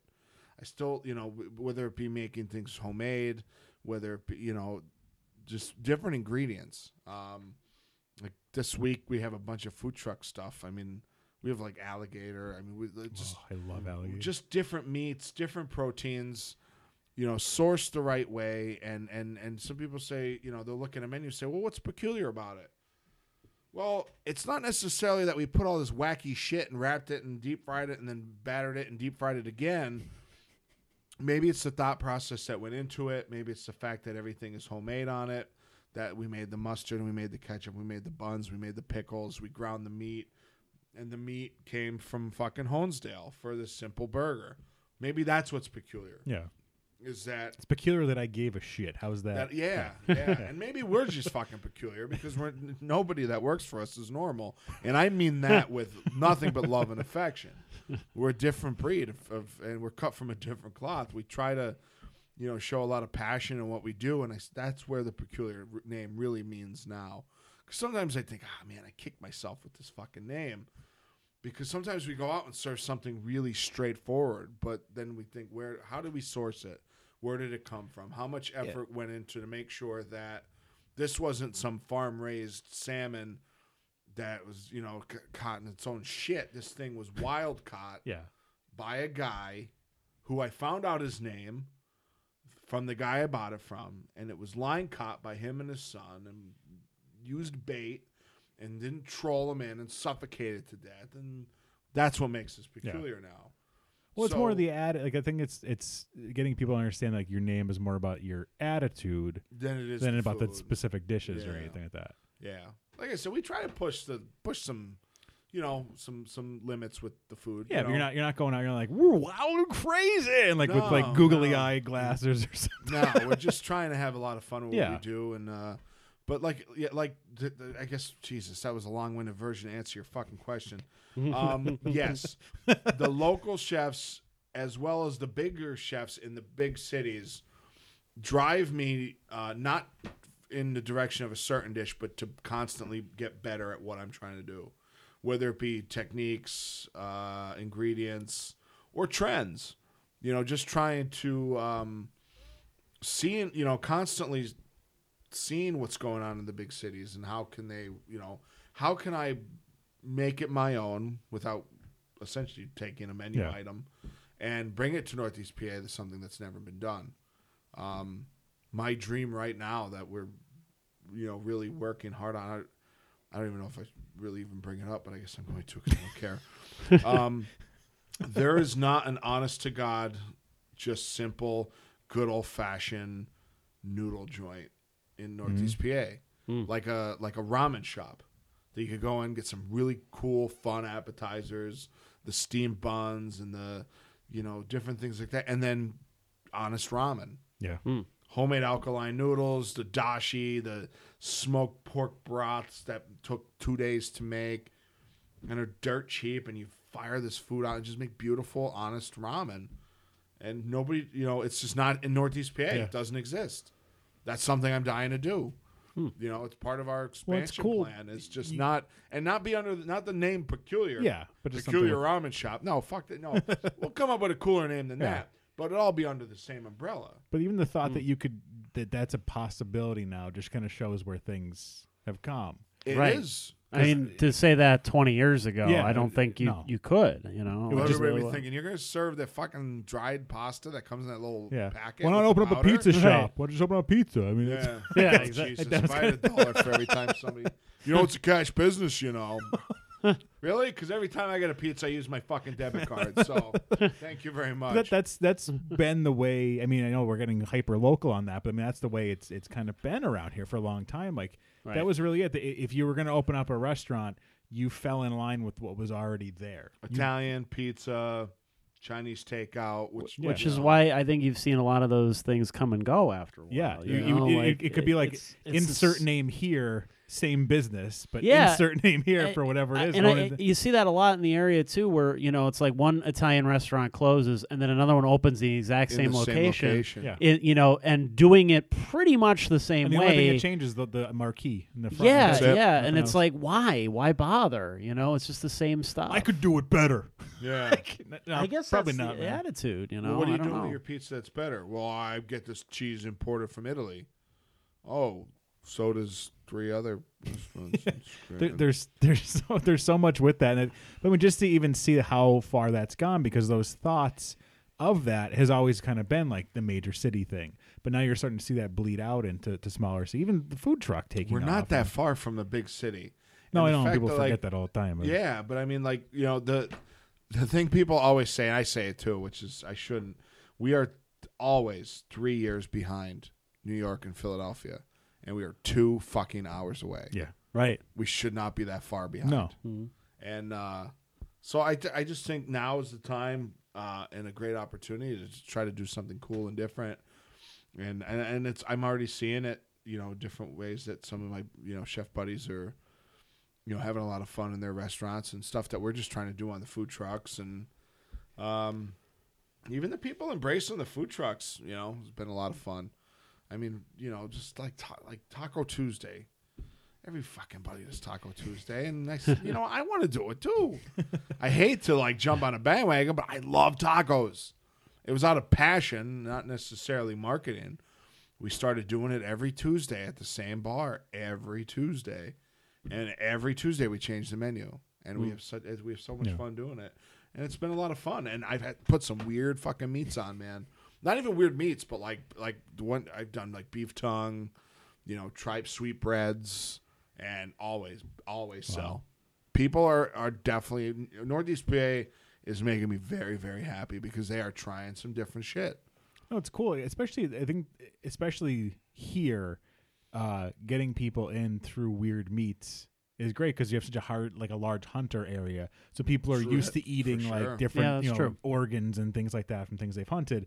Because you go to other areas, and if they're not familiar with that, it's just too foreign unless you're talking, you know, chicken, be like just the standards. Right. It, it kind of gets like too weird. Because man, I know that's that's kind of one of the things that got me into it too. Is I remember the first time I had ostrich Mm-hmm. and I was 17, 16, and I had an ostrich burger, and holy fuck, so good. it, that it was just like that made me not because I used to I was very because of my upbringing. Like I don't know how you were with with your with your mother always experimenting with different things with No. you. Okay, No, not at all. because I was I was always scared to try different foods when I was a kid, Yeah. and because I just I didn't know, so it was kind of you you almost kind of had the thought in the back of your head like you were allergic to it or something. Right. Yeah, like my, my mom was uh, was very conservative when it came to food. You know, she likes the same things the same way and Mhm. very very plain. You know, like not you know don't even put a ketchup on it. Like it is it has to be plain plain plain. And she's still like that to this day. You know, where she won't she she won't eat meat that's or even the least bit red. It has to be well done all the time. That's Bummer. that's Yeah. the one thing I got. From my Not- I didn't I didn't have Yeah, one. not not one bit red. No, even if that's the way it's done. You know, like my my father told me the story the other day. It was funny about uh, she she got prime rib, Mm. and she wanted them to cook it. Mm. Oh, cook it, cook it till he's. But that's not how it's made. No. you, it's prime The rib. whole you know, rib like is roasted to one temperature. Yeah, It's uh, okay. so throw So, it on the grill. So order a Delmonico then. right, so they so he did, and she was like, "Oh, this is so tough," and it's like that's what you wanted. That's You what you wanted. He's he's Yeah. like get out of that box for five Yeah. minutes and try something different. Like my my the most adventurous my dad I think would get was really with Chinese food. It was like, "Ooh, wow, how exotic!" Hasn't touched it ever. Yes, he's Still, he's 65 years old. Never ordered Chinese food. I've got him to eat some different stuff. Like I remember my, my, one of my first pop ups. Thank you, sweetie. I got another frosty beer. I like you that you bring me the the can too. Well, I'm thinking you haven't Yeah. seen them, so, So I'm not just so uh, first a I'm gonna put them on my Untappd and b I know that you're not gonna slip a roofie into them. how do you know I didn't uh, do that before Well, I we poured could it? all dream. um, I like my very first pop up. I did a salmon tartare dish, and it was real simple, but it was my kind of ode to spicy sa- uh, spicy salmon roll or spicy tuna roll, sriracha mayo. oh okay. I freaking love sriracha mayo. yeah, So it was a tartare dish on, uh, and you use cucumbers like instead of p- pita chips or whatever, and you ate it on, on cucumber quote unquote crostini, and uh, real simple, but I was just a flavor that I adore, and uh, my dad ate it, and it was raw, Wow. and I told him before I said, so you know, and he ate it because he's my dad's the best man. He'll, so he supports the hell out of us. But he still won't order General Tso's fucking chicken. Oh, that, that's It's that so was funny. my that was the one. But that's just love, Yeah. I guess, from my old man. But get Yeah. some General Tso's. It's pretty yummy. Oh, right. yeah. and Come get the pork fried rice. Don't be Yeah. stupid. that's definitely one of the Chinese. Like, that's the thing that's funny too is like when we're you know what we were exposed hmm. to with that with like the international food and stuff like that. yeah. What we thought of growing up like was Yeah, exactly. It was exotic Yeah, or was you know just made up here. different. You Yeah, know, exactly. When- Whenever, whenever we talk about that, you know what it reminds me of is uh, in a Christmas story Oh, with, when, when they go for and the they duck. get the, the yeah. duck. and now, like I eat duck like it, like it's you know I know 'cause when we were kids. I remember like seeing that. it's I was like, chicken fingers. oh, it seems Right? so weird when we were the a fact kid. that there's a whole head. And Yeah, everything. everything about it We was were just Yeah. down Reading Terminal Market, and I just walked up to the duck lady. I'm like, uh, "Can I just have half of that?" You know, it's amazing how the, the perception has Yeah. changed. Uh, I'd kill for Peking Duck Restaurant in Northeast PA. Though. That's a whole nother story for a whole nother podcast. It, it's like so funny, like it, with everything though. Like it's so much of our childhood does influence like everything with that because For of sure. that. Because I mean, like Yeah, for sure. growing up that way, and I think us being sheltered the way we were, mm-hmm. because it's like I wonder how it would, have been if like you know our parents were award-winning chefs traveling all over. Like Yeah, would we have become like jaded at the age of ten? Like I maybe we wouldn't give a shit. Maybe we'd all be addicted to like Yeah. fast food. Yeah, I'd be like, it's right, Taco Bell all the time. enough with the fucking braised this, that, and the other thing. Like, you know, you're saying my mom was a really good cook, but she had her recipes. She had her things. The wackiest thing she would do sometimes for, for her and my dad was liver and onions. And I It always remember. makes me think of Doug. Remember the episode of Doug when he had liver and onions? No. yeah, I remember that oh, one. God, that was anyway. Sorry, to just I don't completely remember that. sidebar But that. I, I'm gonna look that one up. Liver and onions is one of those things that when I smell it, I, I, I adore the smell of sautéing liver and onions. It's beef and it's onion, and it just smells so good. But I hate liver. I always have, unless it's duck liver. I love foie gras. but something about beef, like I, there's probably three things in the world that I don't like: maraschino cherries and uh, beef liver, and uh, maybe coconut is the other one, and that's it. But that was as exotic as the Philbins ever got. and when that would happen, then they would make like pasta and red sauce for my sister and I. Um, but there's a lot of recipes. We ju- we were just talking uh, the other day. We just it would have been my mom's birthday yesterday. We were uh, talking about some recipes that we never got. So my sister has a lot of them. She keeps them in her in her house. But there's a couple that she got, and one was her mac and cheese. And I remember the mac and cheese vividly because that's the mac and cheese is when I developed my love for texture in food. If you could, so she would cook our pasta off, and then she mixed it with a blend of wacky shredded and sliced cheeses she got from. Uh, it was Mr. Z's at the time in Duryea from the deli department, and the base was that cheese and Campbell's tomato soup. Hmm. And then she would bake it for a disgusting amount of time, which would essentially turn the pasta into you know just about nothing. Yeah. But god damn, it was so good. The texture thing comes in was at the end, and I don't know why she did it, but I loved it. She would stir in raw yellow onions, and Hmm. that to me that was the best part of it. And that's where I fell in love with texture, and I still think about that all the time when I cook.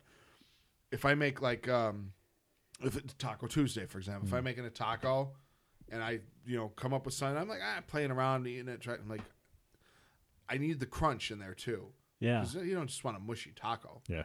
Right. And I always think about my my, my mom's uh, raw onions and her Campbell's soup mac and cheese. It was the best mac and cheese ever, and I'll never That's know awesome. how, exactly how it was made. I'm sorry. I'm a child. I, I laughed at mushy taco. mushy taco. I don't. this is the reason I'm never gonna grow up. No, the things that no, no, the for things sure. that just make me snicker. Derek loves a good mushy taco. Yeah, the secret's out now. one of the one of the other things I, I I'm wondering what you thought. I mean, we uh, South Park had the episode on it, which was phenomenal. Creme fraiche. Creme fraiche. was, was Yelp. Oh my god, the billion dollar bully. I'm Yeah. anxiously awaiting that. Uh, I don't think that the, it's out yet. The doc, they're making a documentary Oh, really? called? The Billion Dollar Bully. 'Cause that's what I, I just wonder. Like, I know you. It's something kind of. It's almost dangerous to talk about in some ways because you just piss off one troll and fucking there you go. Yeah, yeah. Story of my life, though. Pissing off trolls. No, I don't Oh. want to piss off trolls. They just get pissed off for no reason. Um, I don't. Uh, I don't care about Yelp. I want. I, I, it, it does nothing for us. Um, they. I, I, I mean, I don't even know where to start with Yelp. Uh, as a business owner, I mean, they call us probably anywhere from ten to sixteen times a week, trying to Hmm. get us to advertise. So sometimes I answer and I talk to this guy and I say, you know, uh, we're in good shape on advertising. We do local, if we do. And uh, he's like, well, I noticed, you know, you had uh, four, pe- four people view your uh, Yelp page this week. That's pretty good. You should probably jump on that. I'm like, Four people. Four people. and, I, and, buddy. and all right, and, and please, please don't think I'm, gonna, I'm not trying to sound like a dick. No, none. But I, said to the guy, this is preface before. Yeah. I had four people look at my Yelp page, but we just had like 42 new followers on my Instagram. Right. Don't you think that's a lot? Fuck l- your Yelp. bro. Yeah. A and little you're more in con- helpful. and would you're think? in control of them. The- Versus the- Right. My Yeah. my biggest issue. I would be all in on Yelp if I knew what the biggest. My biggest issue with Yelp is this: you don't advertise. They do two things. Number one, they hide positive reviews, and number two, they hire people to put negative reviews up. Mhm. That's it. That's as simple as it is. That's why they call him the billion dollar bully, and that's why people are all up in arms about Yelp. There's this awesome company called True Cooks, and they have this beautiful tasting spoon, and at the end, it's the Yelp logo. And there's signs all over certain restaurants, like in Manhattan and stuff, that said, uh, "Yelp helped us." You know, it's like their their slogan. Yeah. And uh, on the spoon, it says "Yelp fucked us." because I that's why I say it with some some pride. I'm not the only chef that feels that way. I mean, we do have God bless knocking on wood here.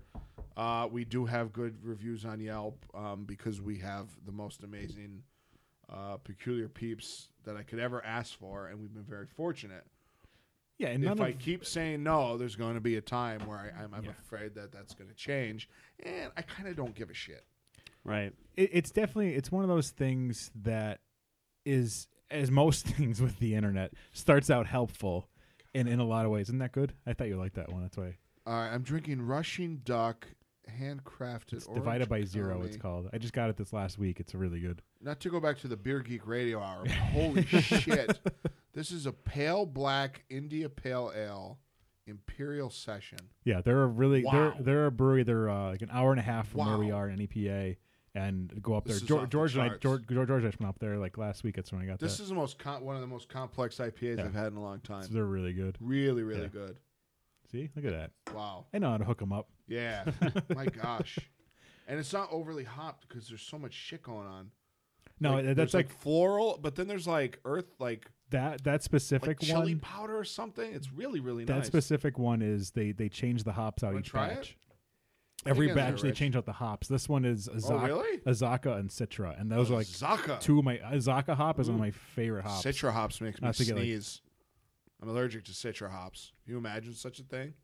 I'm sure probably someone has. Any though. minute now, I'm going to go into 10 to 14 sneezes in a row, and I'm going to do all of them into the microphone. I'm sure someone has some kind of weird thing like that. Um, What were we talking about? Yelp. Yelp. Um, but, but with with any of those things, like it starts out as a great idea. Like it is a it is a, a helpful idea. Like you go to an area, It's an awesome idea. you want to find a good restaurant, hop on. You go to Yelp. and it, it's it's helpful. But then, and that's what I wonder. Like where does that that tipping point happen? Where it becomes no longer useful in the way that it was intended or should be to I don't want to say a nuisance because it's I not a don't know. nuisance, but it- when when big business gets a hold of it, I guess. I mean, Yelp was started by a guy that loved restaurants and hotels and travel and wanted to start a rating system. And then you know Ashton Kutcher put some money behind him, and then next thing you know, I forget who owns Yelp right now, but it's somebody way bigger than the three of us. And now, I mean, like you got to hear like the voicemails they leave. They're like, "Hey, Gene, it's uh, Derek. Uh, I do sorry- not work for Yelp. Fuck Sorry. you. yeah, that's not what I heard. So uh, sorry I missed you. I know we've been playing phone tag.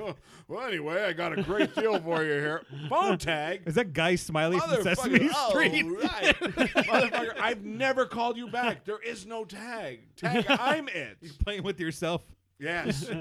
so, um, yeah, I mean, you know, like, do we do I put it on sometimes when we go out of town? Sure, check it out. Yeah. You know, because it does have its place. It yeah, it does have a usefulness. It's just Absolutely. the way things have gone is it's it's become It's the way it's being ran. well it's man. it's there's that see that end I don't I'm not even as familiar with because I don't have as much to do with with that stuff. But to me, I'm looking at it as like some of these people who take it as like this is my moment to shine and shit on everything. Yeah. Yes. And then just they're just going and the, the stuff they're ranting and raving about. You're like, who even pays attention to you? You just you feel so ignificant, no, so insignificant the rest of your life. I've read some like there's some guys that I know like friend even just friends that I have that they go not like that Yelp is their thing and they write like very well and they write how they feel and they write like, it just comes off you know even if they don't like it they're like ah fuck good service no they write you know At least let someone They- know like what it. it's almost like they put a little passion Yeah, into their review it's like a good Amazon review. That's Yeah, what you for want. sure. You want to know a little bit more. Yeah, yeah. You know, like especially when you're looking at technology, techies will write the right, wa- like they just write it the, the, the proper way. if you're saying it's bad, why is it bad? Why I don't is it care that it's bad. I care why it's bad because maybe why it's bad for you won't bother me in the least. I didn't like it because it didn't play it loud enough for Yeah. me. Kid Rock wasn't on all the time while I was there. This is ridiculous. I don't like this food because it was they they didn't have any. I came in. There was They wouldn't serve me a vodka and a Red There were- Bull. there was a baby here with the family, and I don't want anything to do with that. no babies. no babies. Rule number one: I go out. There's no freaking babies. Is this this is like three Donald Trumps sitting around now? That's what it sounds the like. babies. I, I wish I could do a Trump. I yeah, that's the closest I'm gonna get to it. Yeah. Uh, but yeah, no, it it definitely it, it's it's not a terrible thing. I, I know I just kind of Yeah. Oh yeah. No, it's I don't. ranted about it for ten minutes. It definitely has its you know. There's a lot of people that go on Yelp that actually give a shit, but then you just get like someone that gives somebody like a, a one star review. Oh shit! Uh, what did I just read the other day? They gave um, a local business, and I wish I could remember the business because I give them a shout out because I, I know that their food is good. They went, they gave the local business. Okay, I remember. They gave a Ron's in Duryea, where I worked Yeah. and I love, even though I don't get to go there too much anymore because I'm Still love it as uh, well. I still love it dearly. And they gave them a one star review because they went there on a Monday and they were closed. so you you literally didn't review it because Yeah. they weren't open. Yeah. They weren't open. That's so what the- how, how do you do that? But they gave them a one star review. that's right, the Amazon. which hurts then overall. Yeah. because Well, yeah. you know yeah, if you're it's their looking algori- at yeah, their algorithm. That that's the Amazon review. That's one star that says package was damaged. Yeah. Well, I don't fucking care. Yeah, it has the- what nothing to about do the with anything. It has nothing to do with anything that What you're about saying. the uh, what about the laptop? Was that Yeah. was that damaged? Yeah. No. It works fine. I actually Yeah. like it a lot. Yeah, but the box I had a dent it. in it. Like, well, love it. okay, that has nothing to do with it. Th- That's not a review. Or when someone reviews, like the, my- my favorite is you go on. There's um there's a band Grade that I fucking love. Grade. I don't know if you they're like an old hardcore band. Grade G R A D E. Yeah. No, I never heard. Um, they have an album called Under the Radar. I can't remember his name now, but he was a winner from American Idol. Uh, I don't remember. I just remember he had like gray hair. I, I don't remember anybody Oh, on really? freaking America. But he had an album also called Under the Radar when he came out after America Was American that the Idol. older gentleman? Yeah, uh, I don't remember uh, his Quite name. a while ago. maybe Yeah, it was a while yeah, ago. Yeah, yeah, yeah. He was pretty good. His album was called Under the Radar. Well, a bunch of people started putting shitty reviews under Grade's album, which is one of the best hardcore albums ever. And then putting Oh, like, jeez. this is Taylor This Hicks. American Taylor Idol. Hicks, I think is yes, his name. Yeah, yeah, yeah. That's who it was. Yeah. 'Cause I just I just saw the review in my mind. This is not Taylor Hicks under the radar. Blah blah blah. I'm like, why does it have to lower the rating of that? Because you're a fucking idiot. Right. Like- exactly. Like that's that's when I, when I see those kind of things. Like that's what pisses me off with those services. Is I'm like, you're lowering it because you're a fucking moron, There's a, it, and that's not how it should work. and Facebook even has a rating system on a lot of their things, Yeah. like a lot of businesses and Oh, stuff. yeah. And you see the same shit where it's like somebody's personal grudge or whatever Yeah, yeah. against somebody and has nothing to do with the business, and they're just punishing them. yeah, You know, like that's that's stupid. And that's why, and you see that more and more. I think that's to me what ruins the usefulness of those services because then it just becomes an outlet for someone's grudge that would go somewhere else. Right. Exactly. It's not useful. It's not helpful. It's not saying, "Hey, uh, this happened when we were there." No, no, not looking for you know a voucher or a gift certificate. I just want to let you know that this happened. You know, we had a bad experience with the server or whatever right. have you know anybody has anybody else ever complained about this but if they're not doing it in this you know trying to be productive manner Yes. then there's no use for it right. and the problem is, is it's on the internet and the bulk of those There's a lot of people I have no use for on the internet. Yeah, there's- that's the bulk of those things go in the completely wrong direction Oh, for sure. Well, you know, it's even at the point now where uh, we'll, pro- we'll probably talk about that on another show completely. But uh, a lot of websites, uh, and I pay attention to this as as a guy who runs an online publication. A lot of major publications are just completely doing away with comment systems Oh, yeah. altogether. yeah because You you, have to, have someone monitoring Right. before it goes into like know, someone start talking about Hitler and things. Yeah, like all and, right, and this little- is you, like really in this day and age, it's not really productive anymore because most of the conversation happens on social media, and I Yeah. see the same thing on my site where it's it's most of the people that t- that comment or talk about the story are sharing it on their own Facebook page, and they're talking about it on there. The the comment system is is useless now. Yeah. You know, like it, it's it's really just a magnet for trolls who just have nothing better to do than comment. And, and you know, on Facebook at least, most of the time it's mo- most real people using their real names. Mhm. Whereas you know a lot of comment systems, you could just make up a fake profile and just go and troll ho- however you want. You know, and you see that so much. I, I just every time I hear troll, I always just think of that episode of South Park when they were doing the online gaming and the guy in his basement. Do you Yeah, remember that, yeah. remember that episode? I always think about it, uh, It's Always Sunny in Philadelphia, where you have to pay the troll toll to get into the boys' hole. I read your uh, I read your post the other day um, about the positive posts versus the negative posts. I don't know if Yeah. that's what you're talking about. I was uh, South Park troll right there. Jesus Christ. That's what I picture when I think of troll. It's it's pretty much dead I accurate. wonder what his avatar is. the Easter egg on Twitter. Just about the positive likes versus the negative likes. yeah, Um, I see that a lot on different sites. I mean, I you know I follow your site. I try to share all your stuff as often as possible. I, I appreciate that. Um, I see that totally.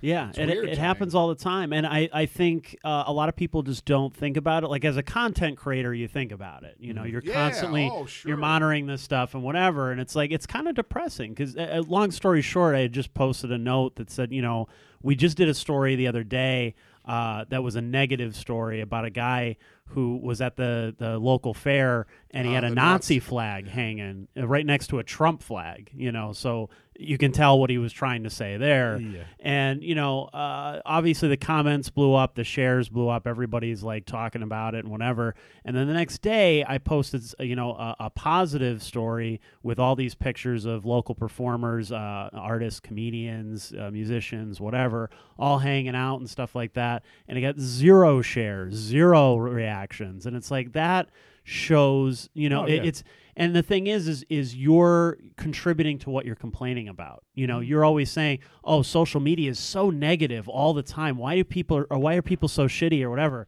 But then you see something like that and you scroll right by it and then you look at the oh Trump said this. Oh I'm going to share it. I'm going to get angry. I'm going to fight damn with people. Trump. And they and they constantly you're fighting with your family members you're fighting with your friends and it's like Oh you're, my you've God, never I see changed any friends minds fighting doing all- that yeah, for you've sure. never fixed anything you've never made the world a better place by doing that but you do make the world a better place by being positive to somebody by saying hey or not. I doing saw that. this. Yeah, exactly. By not doing it at all, you know, like if you're if you s- if you see uh, you know a, a musician on there and you share his stuff and you tell him what that music means to you, that changes the world so much Yeah. more Oh, yeah. than you trying to say, "Oh, you should vote for this guy." No one cares what you think. no. No so, one cares. so much of that is from what's become clickbait culture Yes. because it's it's not so much like no one's diving into what's actually being discussed. It's just the headline, The headline. Yes. and that's it. So that, yeah, they're not even reading the stories No. anymore. So they the don't out- even get the Yeah. details. So the outrage is, is completely sometimes not even directed at the right thing. right, Because right. you can tell like when someone hasn't read it and it's just like they just kind of go and that's why a lot of it I think is is stemmed from that because Yeah. they just have given up on any almost like I I don't want to say like I don't want to sound like one of these people like you're all sheep but it's almost like almost No, any independent they're thought is sheep, gone but- from it. Right. Like that's what it seems like that's what's happened is that Yeah. it, it's not it's just like I read this sentence and this is how I feel in this moment right now and that that's it and it's like and unfortunately we live in a world well, I shouldn't say unfortunately but right now we live in a world where you can have that stir up emotion and have an outlet to spew it out there right. and then some people a lot of people don't even have to answer to it they say it you deal with it now and then fucking walk away it's like Yeah. right. all right well when did that happen like i don't need to I, I didn't ask for you to shit in my mouth but thank you and that's it and then you then you're left with having read that and then it kind of makes you like well i don't want to read it. Yeah, anything it from this sours your day, Yeah, you know, and it's it's, just, it sours right. your idea of what social media is and what it can be used for, you know, and that it's like goes- that old thing like you you if you had a time machine and you went back 100 years and you told someone you have a device that fits in your pocket that you could v- touch on the world's knowledge and like look at what we're doing with it yeah, like that's what that's the saddest thing about it all of it is like we have come so far and like we haven't moved a fucking inch like that that's it's human nature. yeah you know, Unfortunately. do you think people were scrolling stuff like that in the wild wild west like in the, the porto potties Yeah, absolutely. what did we do before uh, cell They're phones when scrolling we memes. pooped? right? I used to read shampoo bottles that's what i used to do i'll tell you that much Fair enough. the amount I don't know what else you used to do with the shampoo. bottles, but- Sorry. All right. Well, what you, uh, before we dismount, Gene? Do you have anything cool coming up? Uh, yeah, This- we have lots of cool stuff actually. This is going to be Um, next week coming out. So We're going to be. Well, one thing that's really cool, I'm really, really excited for, uh, just to talk about, even though it's uh, it's sold out, which Oh. is really cool. hey, this is what you can't do, everybody. But uh, yeah, hey, you want to know what you can't do, but you could have if you were faster? No, I'm just kidding. Um, we have a wonderful relationship with uh, Sabatini's Bottle Shop, and we've been doing our Taco Tuesdays there every Tuesday on the truck, which are coming to an end. So we have a couple weeks left. Um, so if you want to get your taco fix before the end of the uh, season, uh, keep your eyes peeled on the media of that social, and you'll see all the cool event pages and stuff. The other thing we're doing is uh, we are starting our own beer dinner supper club. Uh, super cool, super fun. I I, I think uh, it's called Table for Twelve. In the private room, I'm going to be cooking in the back of Sabatini's, and it is a table for twelve. Uh, we are taking 12 reservations and we're doing a multi course tasting menu along with the tasting beer. So the first one uh, we put up yesterday, and about four hours it sold out. It's a six course dinner. I'm really, really excited. We try to source as much locally and sustainable as possible. Um, the beers are from all over the world, of course, and uh, it's going to be a lot of fun. It's very different um, for us. We're not going to be doing and not to deter you from checking it out, but we are not going to be doing the chicken and waffles prix fixe menus or the burgers. We're really, really trying to push the food um, to a different direction for this, not forever. Well, but and you have such an intimate setting, like it's a, that's the time to do it because you can have those discussions. Well, it's it's going to be in the private room, and what we want to do is we want to serve every course and explain the course, and then Lindo, uh, the owner Sabatini's, is going to uh, explain why the beer goes with it. And we're just gonna have a lot of fun. It's not gonna be this whole educational thing. You don't have to listen to us for a half hour. It's gonna be like two seconds. Like, hey, here's where this chicken came from, or here's where this quail came from. Uh, here's how it's prepared. Here's how uh, it goes with the beer. And then I walk away, and he says, "Okay, we thought that the nuttiness would go really well with this, and blah blah blah. We want to make it really, really special and really, really fun. And once a month, twelve people tops." and we're gonna do some really cool shit. I'm really looking forward uh, to the next few months. Also, uh, we're getting back into pop up season, as I like to call it. We haven't done a proper pop up dinner since April. We did a couple uh, pig roasts and stuff over the summer for fun and some outdoor music shit, and that was awesome. We had a great time. But uh, we're gonna get back to uh, get back to some of the classics. Um, the comfort food nights that were always a blast, especially in the cold weather. You know, we're gonna do ramen night again, get people jazzed up for ramen to see where maybe this uh, new adventure we're thinking about, you know, uh, where that goes. We're gonna try just to keep pushing it, keep doing everything different and exciting and fun, and uh, just keep you know your eyes peeled on the uh, interwebs. And uh, What's this interwebs? It's on the computer now. Oh. uh, recently. Um, They've heard this. yeah. so yeah, man, we're just trying to do some cool shit. We're trying to make people excited, and uh, we want to make people uh, never say the words "There's nothing to do in Northeast PA" ever again, because there is a lot to do. Well, you've been doing a lot, and uh, we appreciate you coming by. We'll have to have you back. We're gonna be doing Thanks our, for having me. we're gonna be getting into horror stuff soon. Yeah, have I'll be back by. next Thursday. Yeah. Thank you. So we we'll have Gene here another couple times. yeah, get into horror stuff. man. All right. So until then, uh, we'll catch you next week. Have a good night. Bye. Cheers.